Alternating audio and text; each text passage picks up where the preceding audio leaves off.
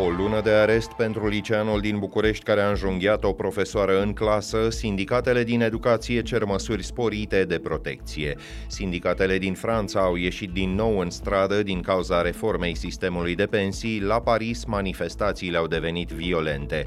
Și ministrul de finanțe confirmă, din bugetul României lipsesc 4 miliarde de lei. Ar fi de așteptat ca instituțiile și companiile de stat să mai strângă cureaua. E joi, 6 aprilie, ascultați știrile zilei de la Recorder.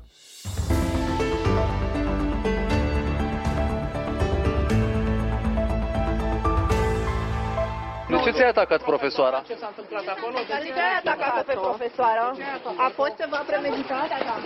Un adolescent din București care și-a înjunghiat în clasă o profesoară a fost arestat preventiv. El a premeditat atacul, afirmă procurorii care anchetează cazul și care îl acuză pe elev de tentativă de omor calificat. Femeia are o rană la gât, dar nu a fost nevoie ca ea să fie internată. O serie de mesaje pe WhatsApp, publicate în ultimele 24 de ore, ar susține ipoteza premeditării. Băiatul de 16 ani nu era cunoscut ca un copil problemă sau agresiv. Inspectoratul școlar din București face propriile verificări, spune purtătoarea de cuvânt Elena Ștefan. Colegii uh, elevului uh, implicat în acest incident au primit consiliere din partea consilierului școlar al unității de uh, învățământ și așteptăm uh, uh, concluziile verificării. Oficial, doar anul trecut au fost aproape 10.000 de acte de violență în școli. Sindicatele din educație au cerut guvernului și Parlamentului să înăsprească legile privind siguranța în unitățile de învățământ. Poliția l-a ridicat de acasă pe Dan Diaconescu, fost proprietar de televiziune tabloidă și politician. I-a și percheziționat locuința din București. Surse apropiate anchetei afirmă că Dan Diaconescu e cercetat pentru acte sexuale cu persoane minore și pentru folosirea prostituției infantile în formă continuată. Faptele cercetate s-ar fi petrecut în 2020 și 2021 la Constanța, unde, de altfel, fostul realizator TV a și fost dus în această această după amiază. Dan Diaconescu a fost condamnat definitiv pentru șantaj în 2015, însă a fost eliberat după aproape trei ani. La Parlament e înregistrat în prezent un proiect de lege care spune că orice act sexual cu un minor, chiar și cu consimțământ, va fi considerat viol.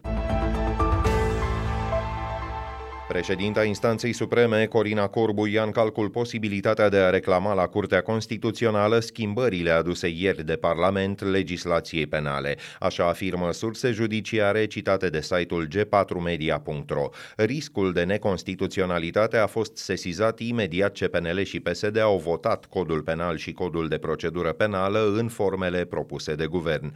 Sursele citate afirmă că judecătorii în altei curți critică absența unui prag rezonabil pentru pentru abuzul în serviciu. Chiar Curtea Constituțională stabilise că un asemenea prag trebuie să existe în lege. Premierul Ciuca a fost întrebat astăzi dacă el este cel care le-a cerut deputaților din Comisia Juridică să anuleze toate schimbările făcute de Parlament și să adopte proiectele în forma guvernului. A fost o decizie pe care noi am luat-o și am susținut-o și în felul acesta am considerat că este cea mai bună opțiune pe care putem să o adoptăm în continuare și să ne susținem proiectul inițial. Ministerul Justiției a trimis către Comisia Juridică un prag de 9.000 de lei. Ulterior, în timpul ședinței, președinta Comisiei a primit un telefon și astfel a fost eliminat pragul.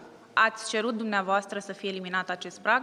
Eu am cerut ca proiectul pe care noi l-am înaintat să fie supus aprobării. Partidul Național Liberal a susținut și susține în continuare ca toate problemele din justiție să fie rezolvate așa cum ni le-am asumat. Cine a introdus acel prag de Vă rog să rămânem la o întrebare pentru că trebuie să plec. O întrebare asemănătoare a avut darul să-l irite pe liderul PSD, Marcel Ciolacu, întâmplător chiar președinte al Camerei Deputaților. În orice caz, răspunsul propriu-zis ne ocolește încă. Cine a propus schimbarea care i-ar putea scăpa de justiție pe cei cercetați pentru abuz în serviciu? Ocupăm spațiu public toți politicienii și oamenii de bine și vorbim despre praguri. De parcă suntem o țară numai de infractori, sunt doar 600 de exemplu de cazuri de abuz în serviciu. Pentru aceste 600 de cazuri am ocupat tot spațiul public. Magistrații să vină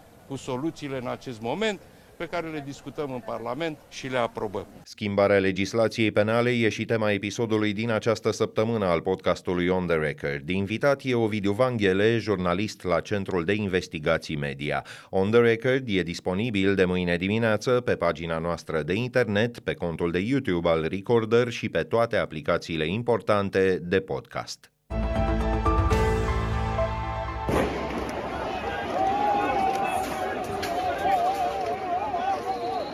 După o perioadă de calm relativ, la Paris au reizbucnit protestele de stradă provocate de majorarea vârstei de pensionare la 64 de ani. Confruntări între forțele de ordine și protestatare au izbucnit în mai multe cartiere ale capitalei Franței. Jandarmii par să fi fost în mai multe rânduri depășiți numeric.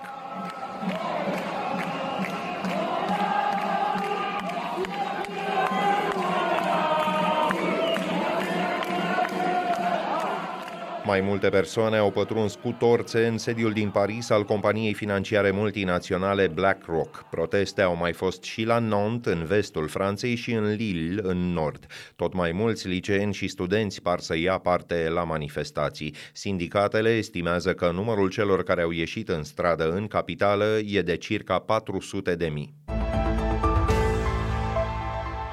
Mașa Moscaleva, o fată din Rusia care a făcut la școală un desen împotriva războiului din Ucraina, a intrat oficial în custodia mamei. Femeia întrerupsese legăturile cu familia, iar eleva de 12 ani a refuzat inițial să se întoarcă la mama sa. Tatăl Mașei a fost condamnat la 2 ani de închisoare pentru discreditarea forțelor armate. Plasat inițial în arest la domiciliu, el a fugit din țară, dar a fost prins în Belarus. Nu se știe unde se află acum bărbatul. Надеюсь, что наша встреча положит начало конструктивному обсуждению фактов.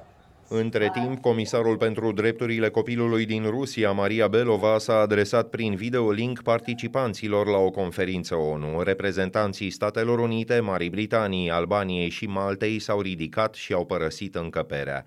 Curtea Penală Internațională a emis mandate de arestare pe numele Mariei Belova și al lui Vladimir Putin. Ei sunt acuzați că au deportat ilegal în Rusia zeci de mii de copii ucrainieni. Contez pe dumneavoastră să convingeți Rusia să-și revină în simțiri. Astfel au început în Beijing discuțiile dintre președintele Franței și cel al Chinei. Emmanuel Macron se află într-o vizită de stat în China, care nu a condamnat nici până acum războiul pornit de Vladimir Putin în țara vecină. Macron e însoțit de președinta Comisiei Europene, Ursula von der Leyen, și de un mare grup de oameni de afaceri. Beijingul a făcut public un plan de pace în Ucraina, primit însă cu rezerve de putere puterea de la Kiev și de către aliații săi occidentali. Președintele Volodymyr Zelensky a cerut să discute direct cu Xi Jinping, dar nu a primit deocamdată vreun răspuns.